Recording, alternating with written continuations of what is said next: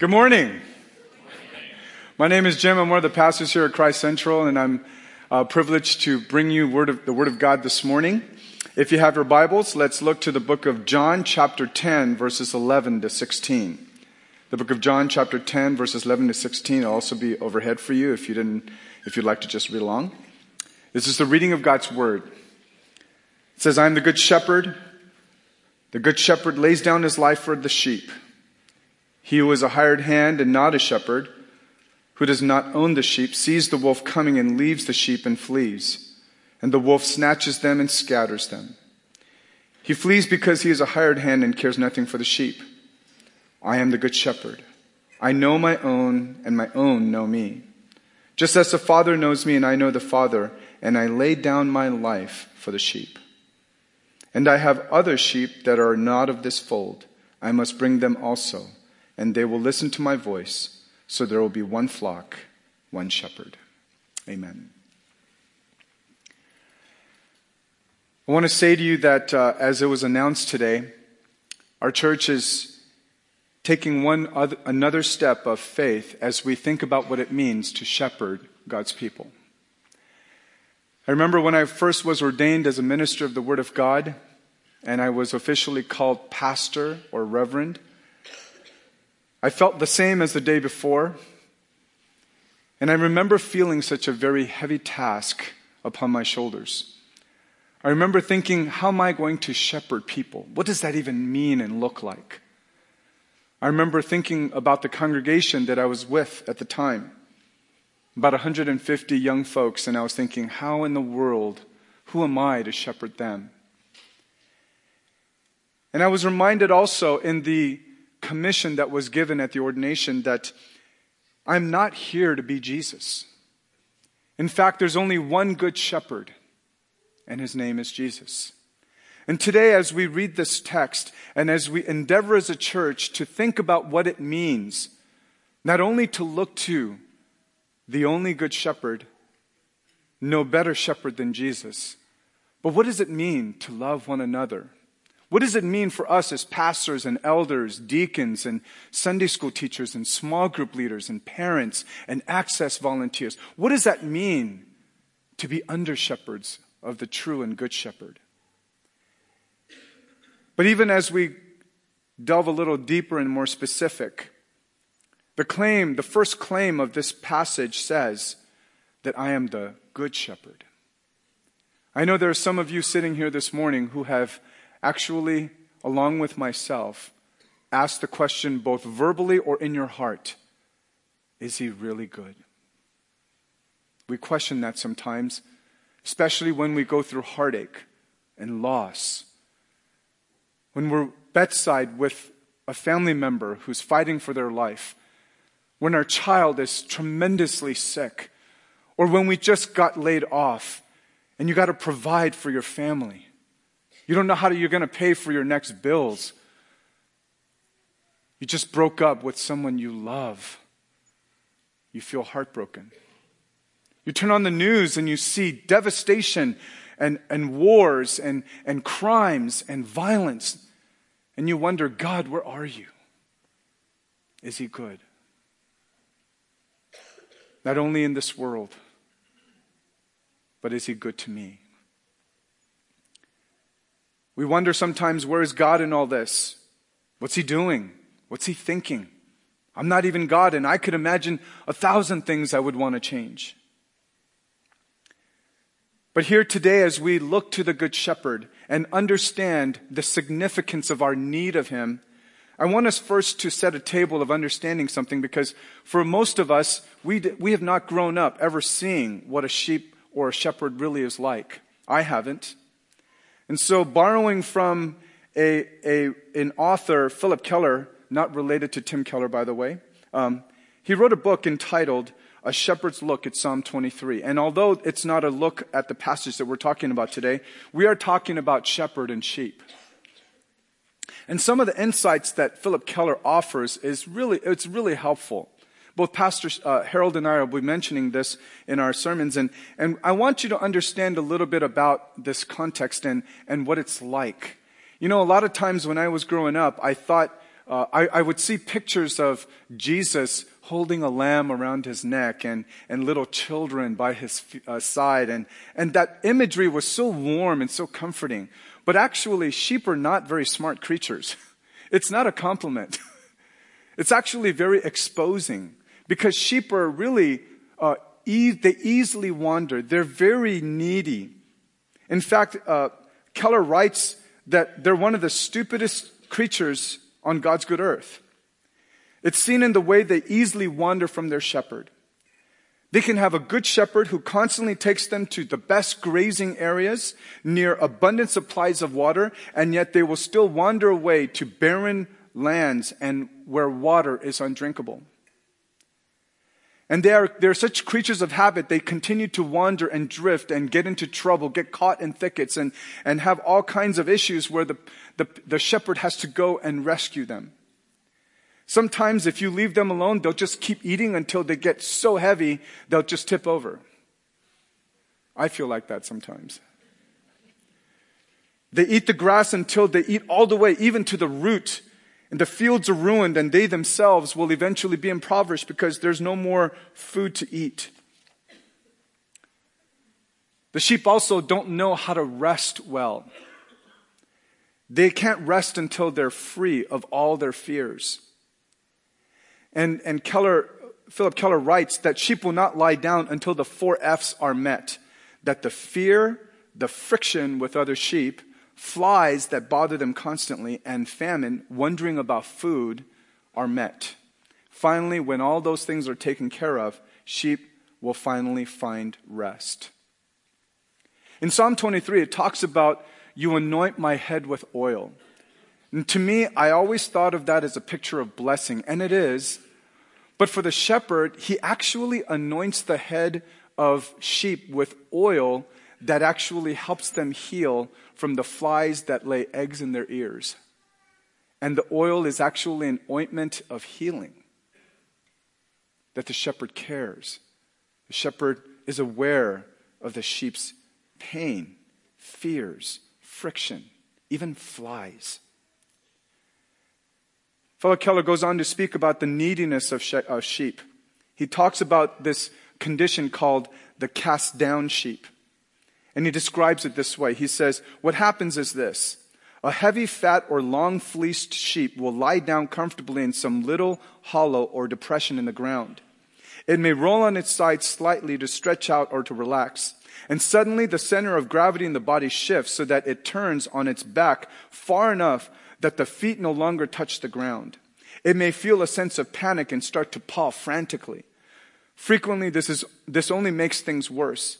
It rolls over even further, and now it is quite impossible for it to regain its feet. In this position, gases build up in the body, cutting off circulation to the legs, and often it is only a matter of a few hours before the sheep dies. The only one who can restore the sheep to its health is the shepherd. So I want you to imagine there's, there's just a flock of sheep, and they're buying or they're eating, and then over in a distance, you see four legs just in the air, just moving around frantically. That's us. That's me. And if the shepherd doesn't see that and immediately run over and turn him over, he will die. This is the picture that the scripture uses regarding Jesus as the good shepherd and us as sheep. And by the way, for those of us who have pictures of shepherds who just sit under a tree and, and just kind of take naps while the sheep are eating and whatever, that's not the picture. Shepherd's work is hard. It's long hours. He does a lot of walking. And shepherd, the shepherd actually goes to the, the, the mountaintops where the grass is really nice and he prepares that for the sheep in the summer. And in order to get there, they have to walk through the valleys of the shadow of death where animals and, and, and, and uh, thieves lie. And they, he will take them there eventually to get to the mountaintop where he, the shepherd prepares a table, the tabletop, before his enemies. So the shepherd's work is year round, and he does this out of his care for his sheep. And all this in the wild while there are times when he has to fight off wild beasts who are looking for a quick meal. King David in the Old Testament, who slayed Goliath, speaks of how he gained his confidence to beat Goliath because of his experience shepherding while he cares for the sheep and fought off wild animals. And so this morning, my brothers and sisters, I want to ask you do you really need this good shepherd? Do you really need him? I want to suggest there are four, four things that we could find from this text that describe our need for a, a good and true shepherd. The first one is that the sheep, we are in grave danger. Often sheep are unaware of the predators that are around them. And they're easy prey because they're, they're, they're not fast. Their body is oblong shaped. They cannot move very well. And as soon as they start moving, they're dead. But it also says that in Psalm 23, it talks about a, pass, a point where it says, Your rod and your staff, they comfort me. We know what the staff is. It's the hook shaped long piece of wood that sometimes the shepherd uses to get the neck of the sheep and draw him closer or to tap him along so that he doesn't wander too far. But the rod, it says the rod and the staff, they comfort me. The staff guides you and comforts you. But the rod also is a comfort because the, the rod is a, actually a piece of heavy wood that is cut out and, and, and made into the shape that fits the shepherd's hand quite well. And he uses it and practices throwing it and, and almost using it as, an, as a tool of discipline for wandering sheep. And he's become, he becomes an expert at throwing the rod at wild beasts so that they get hit with this, this heavy piece of wood and run away. The grave danger is that the sheep sometimes don't realize that as they keep eating and wandering, there's sometimes a cliff near the mountainsides. And without even knowing, they'll just fall right off. And what the shepherd sometimes has to do is he'll take this wandering sheep and he'll actually intentionally break its legs so it can't walk and move around anymore. And he'll put that sheep right next to his feet so the sheep literally has to be dependent on the shepherd to eat and to live. His protection over the sheep is because there is grave danger surrounding the sheep constantly. In our case, however, the danger is more than animals, a cliff, and predators. The greatest danger that looms over mankind is sin and death. And finally, the judgment of God. In verse 11, Jesus says, I am the good shepherd. The good shepherd lays down his life for the sheep. Now, when you think of a shepherd, the first thoughts that come to my mind are things like nurture, care, guiding, protecting, feeding. I don't think of laying down your life to die. In fact, that really wasn't a part of the shepherd's description, job description. If the shepherd dies, the sheep are without a sheep. But Jesus says this in this text to point out something and point towards something that he eventually came for. That this good shepherd was not just simply here to guide you to green pastures and waters and help you to live a better life. He came to rescue you from sin and death. And that would require that he laid down his life for his sheep. The scripture makes it clear that all have sinned and fall short and because all have sinned and fall short of God's perfection, none of us are good enough by God's holy standards for eternal life. What's waiting for the sheep is a deep and real cliff. The drop is deep and the end is sure. And Jesus, our good shepherd, understands that the most significant danger for the sheep right now is this very imminent judgment and death. In our culture, most of us, we might consider this, this issue of judgment, hell, the end times description of these final days as something almost as a fantasy. And that we would think that God is a good God. He's a loving God. He's a merciful God. He will forgive me. Yes, He will, but only because the Good Shepherd laid down His life for the sheep. There is no life apart from Him. He is the way, the truth, and the life. And if you ever are confused about that, may it be clear that the first primary task of this good shepherd was to lay down his life for his sheep. And so our loving good shepherd Jesus was willing to go to the lowest place to achieve the highest good for his beloved sheep. In Psalm 23, it also says, I shall not want.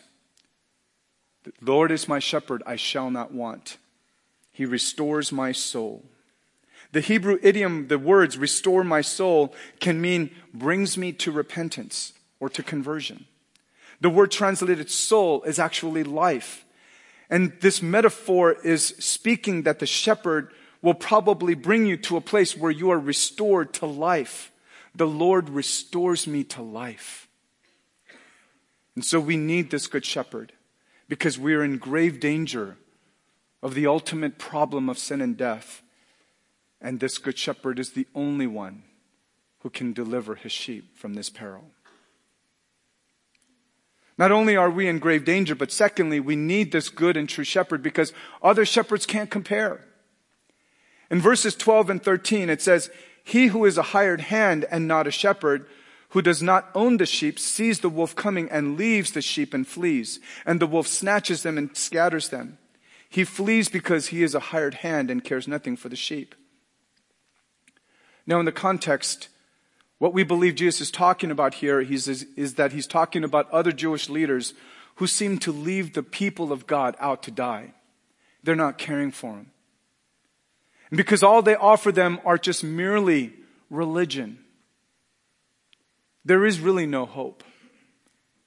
And when Jesus saw the people of Israel, he said, they look like sheep without a shepherd.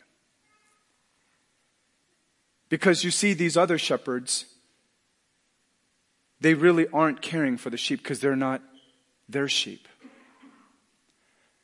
This particular distinction we see Jesus make is that these sheep are his versus the hirelings and they're just hired and they're not his. They're not theirs. These, this is different from the thieves that is mentioned earlier in chapter 10. These hirelings, these, uh, these hired shepherds, are not necessarily bad people. They're just doing their job, and when danger comes, they're going to leave. Because they're not the owner of the sheep. They're not vested in the sheep like the sheep owner is. And in one sense, maybe you could look at men like us who are pastors. We are under shepherds of the Good Shepherd. And although we try to love and shepherd God's people, we will fail because we're not Jesus.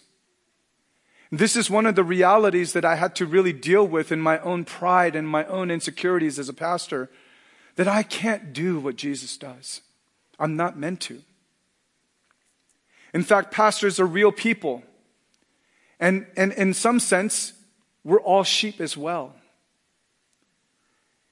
And we too need this good shepherd. The role that we play is to be here to lead you to the ultimate good shepherd by the instruction of God's word, by carrying and offering help and prayer and guidance in life. That one of the main things that we do also as pastors, besides teaching the Word of God, is to meet with you, to pray with you, and to guide you back to His truth, so that His truth guides you and not the things of the world or the words of other men. By acting on behalf of the Good Shepherd, we seek to do our best to represent this truth, this love, this guidance of the ultimate good and true shepherd. One of the dangers, however, in the church is when we expect under shepherds to be like the good shepherd. When under shepherds fail because of immorality, because of health issues, because of struggles in life, when you see pastors step down from ministry or are removed because of discipline, because of sin in their life, There are many people who walk away from the church who say, if that's Christianity, I want no part of it. If that's what Christians are like, I don't want any part of it. If that's a leader, if that's a pastor, I don't want anything to do with it. And what people are saying is, I don't want to have anything to do with Jesus either. But may I be the first to stand in line along with the men who serve this church as pastors and elders that we are imperfect, that we fall short, and by only by the grace of God could we ever use a title like pastors and shepherds? I know these men. I have the privilege to stand alongside them. I'm so proud to call them my brothers and fellow laborers. But we will all stand and admit to you, we will fall short. But our, our, our desire and our prayer is that we would direct you to Jesus our good shepherd. In our world, there are also false shepherds, false messiahs, people who claim to be literally Jesus. They're often motivated by delusions of thinking that they are really someone of high stature and deserving of such praise. But I assure you, the next time you see the real Jesus, he will not be walking the streets of LA or New York or Miami. He will come with angels and with trumpets. Look for him there.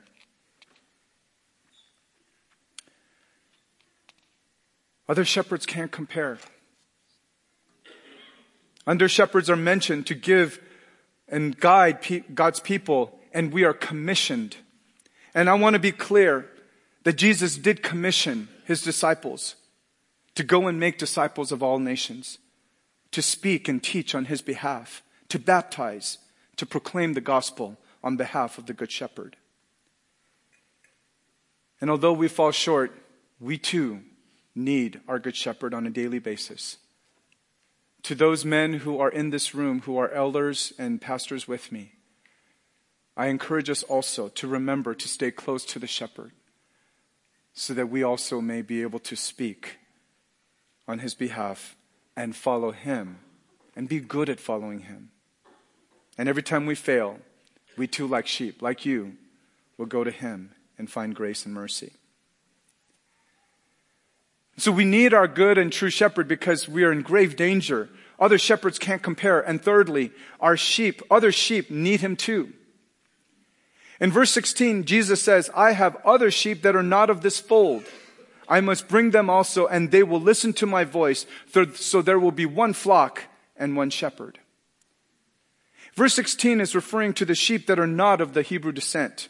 He's talking about the Gentiles in the world that will one day hear his voice as their shepherd. This is talking about taking the gospel to the sheep around the world. Thank God there were other under shepherds who decided to heed this call and take the gospel to other nations. That is why I, as a Gentile, am a Christian that I know my shepherd because I heard his voice. Pastoring the local churches around the world, pastors and elders are calling and caring for sheep so that they can hear his voice. And evangelists are sent out into the world. Missionaries are sent out into the world to also be the voice of our good shepherd, speaking out and calling to the sheep. And our end goal is not the name of any local church. It is not the name of any preacher or pastor. It is to exalt and, and lift up the name of the one shepherd who will have one flock. The work of missions and missionaries is a great task for every local church. It is one of the ways that we are fulfilling the very commission Christ gave to his disciples to make disciples of all nations. And I'm so thankful and, and so glad to be a part of Christ Central as we're about to, hopefully by prayer, send out one of our very own families to Asia as missionaries, commissioned missionaries, the NAMs. And having gotten to know them and know that they have three children, two boys and a little girl, you have to ask, why would a family, why would a husband and wife uproot their three little children, go to the other side of the planet away from friends and family and all that they know here to go to the other side of the, uh, to the world and live there. Why? Because of this. Because there are other sheep that are not of this fold. I must bring them also. And they need to hear his voice. They need to hear the gospel proclaimed so that there will be one flock. Ultimately, that's what will, that's how the book of Revelation ends. The church, the church, crying out to her Savior, Maranatha, come, come quickly. If you've never been on a mission trip, I want to highly recommend that you consider this.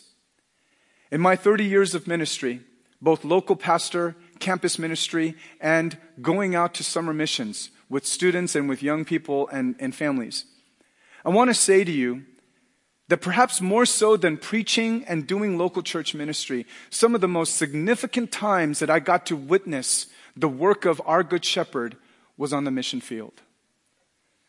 To stand there and watch strangers I've never met stand, walk forward with tears, children coming to the front and, and saying a prayer of, of trusting in Jesus Christ and, and standing there and and knowing that Jesus is saying, I love them.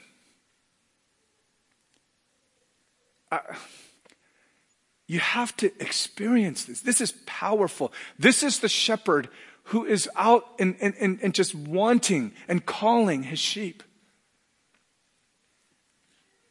What a powerful opportunity for us to see that Christ is not just a shepherd here in LA but a shepherd around the world.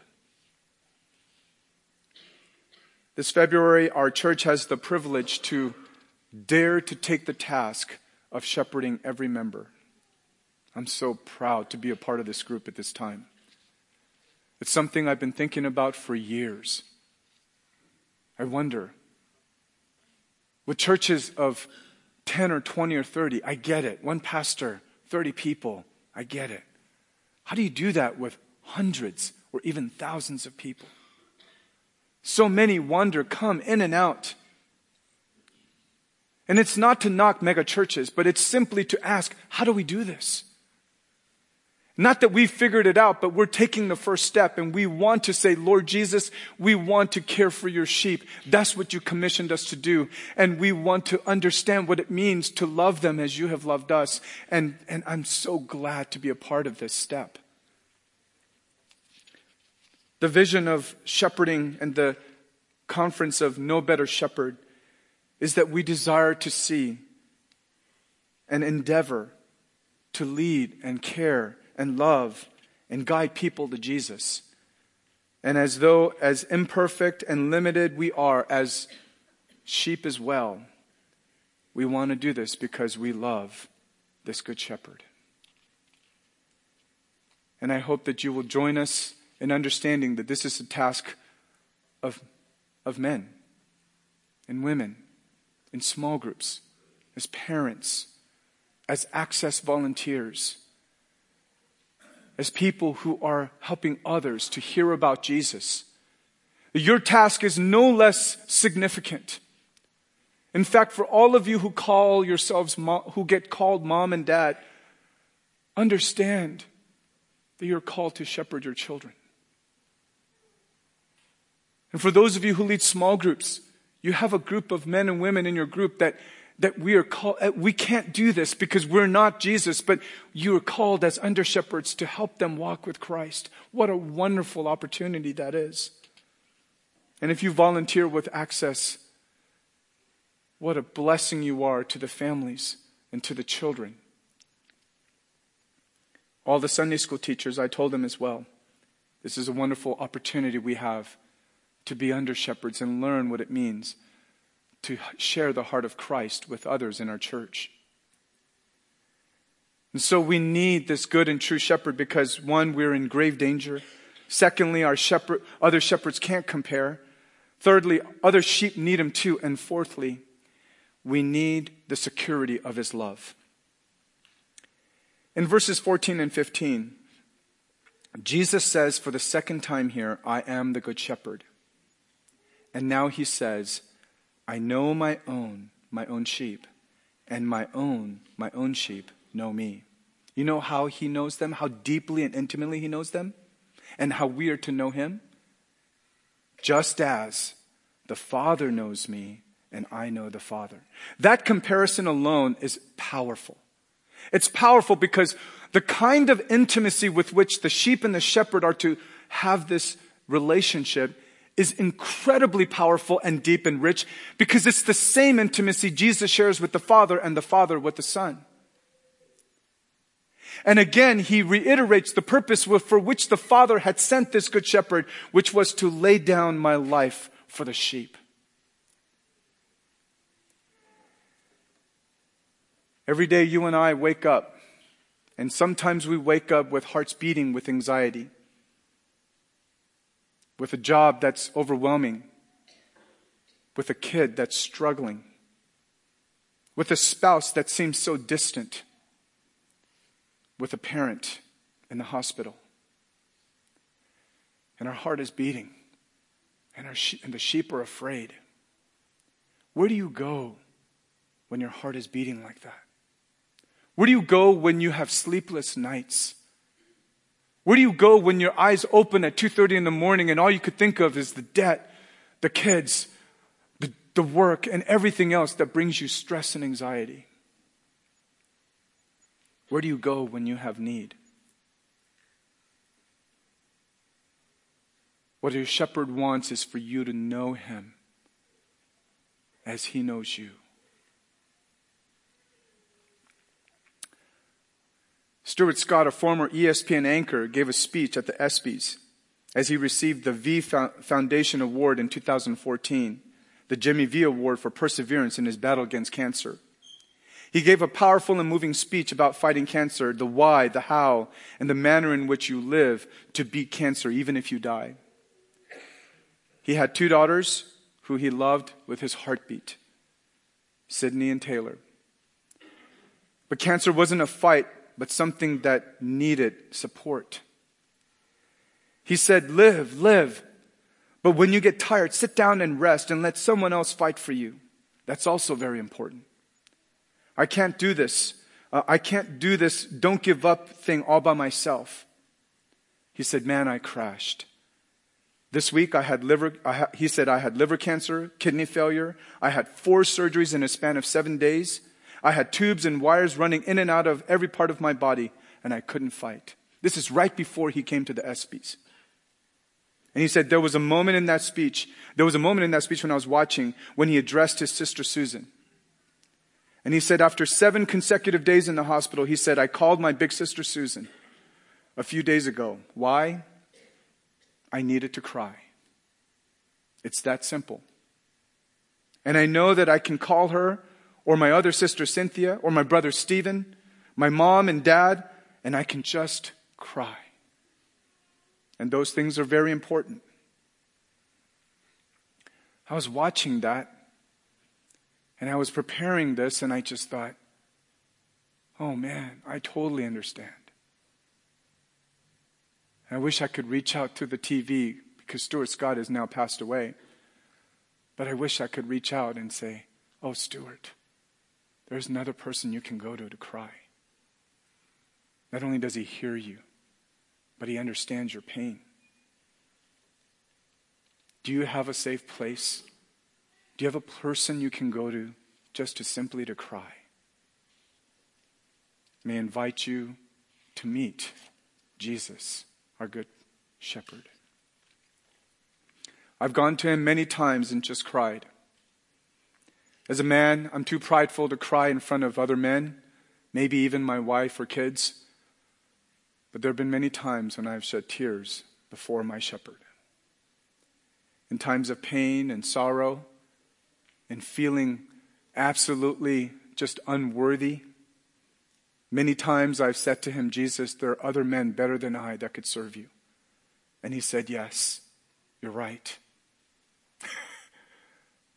but he said, you don't serve me because you are worthy.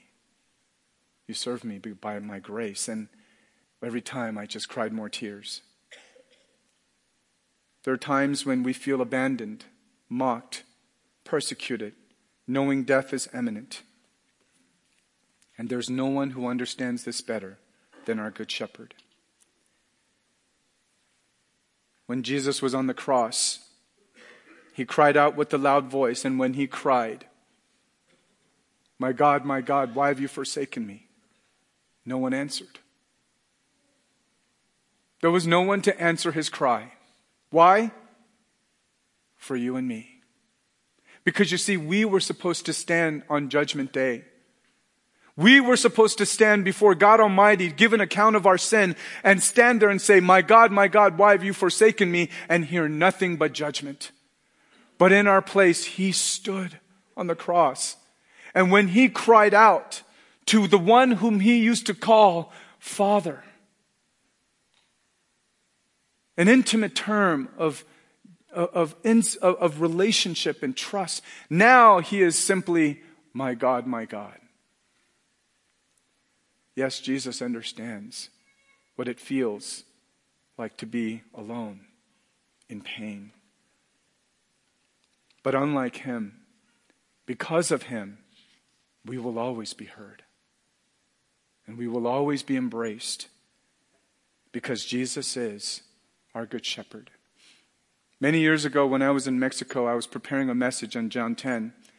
And um, as, as the translator was translating in Spanish, I said, Jesus is our good shepherd. And the Spanish translator said, Jesus es uh, our buen pastor. Sorry, my Spanish is bad. Our buen pastor. And I realized, pastor. He's our good pastor. It's a Latin word of shepherd. And I thought, I'm not worthy to be called that.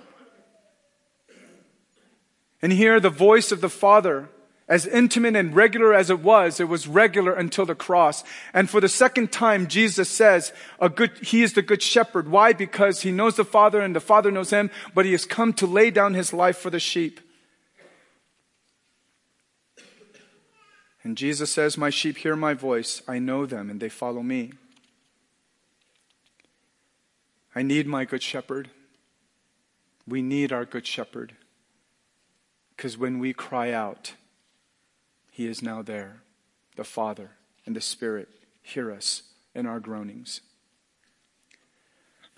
I don't know about you, but I think one of the things that I do as a pastor is I remind people hey, you don't need to call me. You can go directly to our Good Shepherd. But if you forget, and if you would like to know how to do that again, we're here to help. And so, on being shepherded, I have some thoughts as application. First of all, learn to listen to his voice. Throughout chapter 10, it's made clear that Jesus says, My sheep hear my voice. They know me and they follow me. They hear his voice. Do you hear his voice? And I'm not talking about some, you know, charismatic experience, not that that's necessarily a bad thing, but per se, I want you to understand that hearing his voice if I can recall how God has led me to tenderly hear His voice regularly, it is by the reading of His Word regularly. In His Word, you become familiar with His voice over and over again. That the reading of Scripture, the listening of messages, and the constant engaging in His Word takes you to the truths of what God has spoken. And as you read through it over and over again, when He speaks, you recognize it because you've been reading His words constantly. This is the danger that this generation faces, that we're so preoccupied in our time of listening to so many other songs, podcasts, videos, and so forth, that it drowns out the voice of our God. May I encourage you on being shepherded first to come and learn to listen to his voice by being regularly and consistently in his word, worship, and, and devotion before God. Secondly, listen, learn to call on the shepherd. When the sheep is in danger, he calls on the shepherd by going bah as loud as he can. Obviously, we're not going to bah, but this is our prayer. This is our voice calling out to God. In words of desperation and pain and sorrow, or in words of praise, may you learn to call to our Good Shepherd. Prayer is a lacking in our church and in our life because The approach to God sometimes is like a vending machine. I seem to pray only when I'm in pain or in need or in, in need of a pick me up. He's not a vending machine, folks. He is a person. He is a loving shepherd who is willing to hear and, and is with you. And that the reason why sometimes you don't know where he is is not because he's not near, is because we're often facing the other direction. And so prayer leads us to a place of intimacy. If you struggle with prayer like I do at times, there are times when I can, as a pastor, I can rattle off for 10 or 15 minutes with Christian jargon. Dear Heavenly Father, thank you for this day. You're so grace and mercy and thank you. I could just go on for 10 or 15 minutes. And I remember one time as I was praying in the evening, as I was rattling off my common prayer, I remember the Spirit of God just causing me to stop and say, Jim, stop. What do you really want to say? And then I began to cry. And I said, God, I'm hurting over here. It's when prayer takes us to a place from our mind into our heart. And some of us have never had the time or the, or the discipline to actually go from the mind to the heart. To learn to pray, not just with what you think, but what your heart wants to say to God. It is a powerful moment of intimacy. Prayer is something you learn how to do better. When I taught my children how to pray at first, they said, I don't know what to say. I said, say whatever you want to say. And one of the things that I do with my children is I, as I drop them off at school, I, I, I, have a verse of the day. Daddy gives a little devotion, and then we pray. We pray for people who are in need. We pray for missionaries. We pray for our family. Um, we pray for the events of the day. Recently, I started taking um, um, her friend, uh, who's also a Christian, and um, and we both, uh, they're both in the back seat, and she's not used to praying in front of her friend, but we do the same thing. I told her friend, I said, you know, this is what we do in the car. You know, we do a devotion and then we pray. And so I do the devotion, and, and I said, you know, when you're ready, you can join us in prayer if you like. And she said, okay. And so Liz, I said, Lizzie, would you pray now? And she's giggling. She's like, oh my gosh, okay. Dear Jesus. Oh, and she's giggling and she feels super awkward and I'm just dying here. I'm like, this is so stupid, right? And then she does it, and, and the second time she's still giggling a little bit. And by the third and fourth day, now she's just praying like normal. Because now it's comfortable. Prayer sometimes feels uncomfortable because we're not used to doing it. But get comfortable. And when you do, oh, you're going to meet a Savior. You're going to meet a shepherd in a very deep and real way. Thirdly, I want to encourage you to learn to be his under shepherds, caring for those he cares for. Jesus is not physically here. And so, in his place, he has called many to be his under shepherds pastors, elders, deacons, uh, servants of the church, teachers, Sunday school teachers, small group leaders, access volunteers, you name it. We're all here to help one another walk with Jesus. But each Christian is called to also love and care for one another. That one of the important things that we need to understand is that though we are not Jesus, we are here to help each other walk with him. And as we do that, I hope that we remember our missionaries, our servants, and those who have the task, the daunting task of taking on the title of pastors and elders in our church. Would you continue to be in prayer that we will stay close to our Redeemer? Which is the fourth one stay close to the shepherd. Stay close to the shepherd. I want to say to you, this sounds like a very interesting thought because you and I are spatial creatures. Close means physical proximity to many of us. Um, I don't feel close to you right now. You're far away. But with God, who is omnipresent, who is with you right now and every moment of the day through his Holy Spirit, what does it mean to stay close to God? What does it mean to feel close to God? A.W. Tozer, in his book Born Before Midnight, has a chapter entitled Nearness is Likeness. I thought that was very interesting. He says one serious and often distressing problem for many Christians is their feeling that God is far from them or that they are far from God, which is the same thing. It is, hard, it is hard to rejoice in the Lord when we're suffering from this sense of remoteness. And what he goes on to say is that you should never think of God as being spatially near or remote, for he is not neither here nor there, but carries here and there in his heart. Space is not, uh, not infinite, as some have thought. Only God is infinite. And he says, Do I not fill the heavens and the earth? And he fills them completely. So then, what does it mean to be near God? And he says, it's likeness. He says, what does an ape have in common with a goat? Or something like that. They're not the same. So they don't, there's no sense of closeness. And when we speak of being far from God, we're speaking about the, the reality of our hearts. The Lord said of Israel, Their heart is far from me. That is not a physical distance, that is likeness, obedience, and a desire for sin rather than God. And there we have the definition, Tozer writes, of far and near in our relation to God. The word refers to not physical distance, but to likeness. That God is equally near in all parts of the, his universe is plainly taught in Scripture. And yet some beings experience his nearness and others do not. Depending on their moral likeness to him, it is dissimilarity that creates a sense of remoteness. It's like when you say, when, you know, when you, when you see someone who you share a lot in common with, you feel very close. And this is where our pursuit of sanctification. We're walking with Jesus each day, not to earn anything, but because we have been given this gift of this relationship. Now we know what it means to draw near to Him as we grow each day more in His likeness. What kind of love is this? What kind of shepherd is this? That He would lay down His life for sheep. Sheep are easily replaceable, they come by flocks. But this shepherd was God in human flesh, and he was willing to lay down his life for you and me. And with this, I want to suggest to you we have a real need of a good and true shepherd.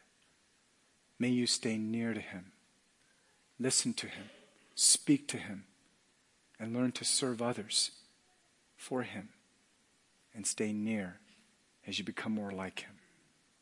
Let's pray.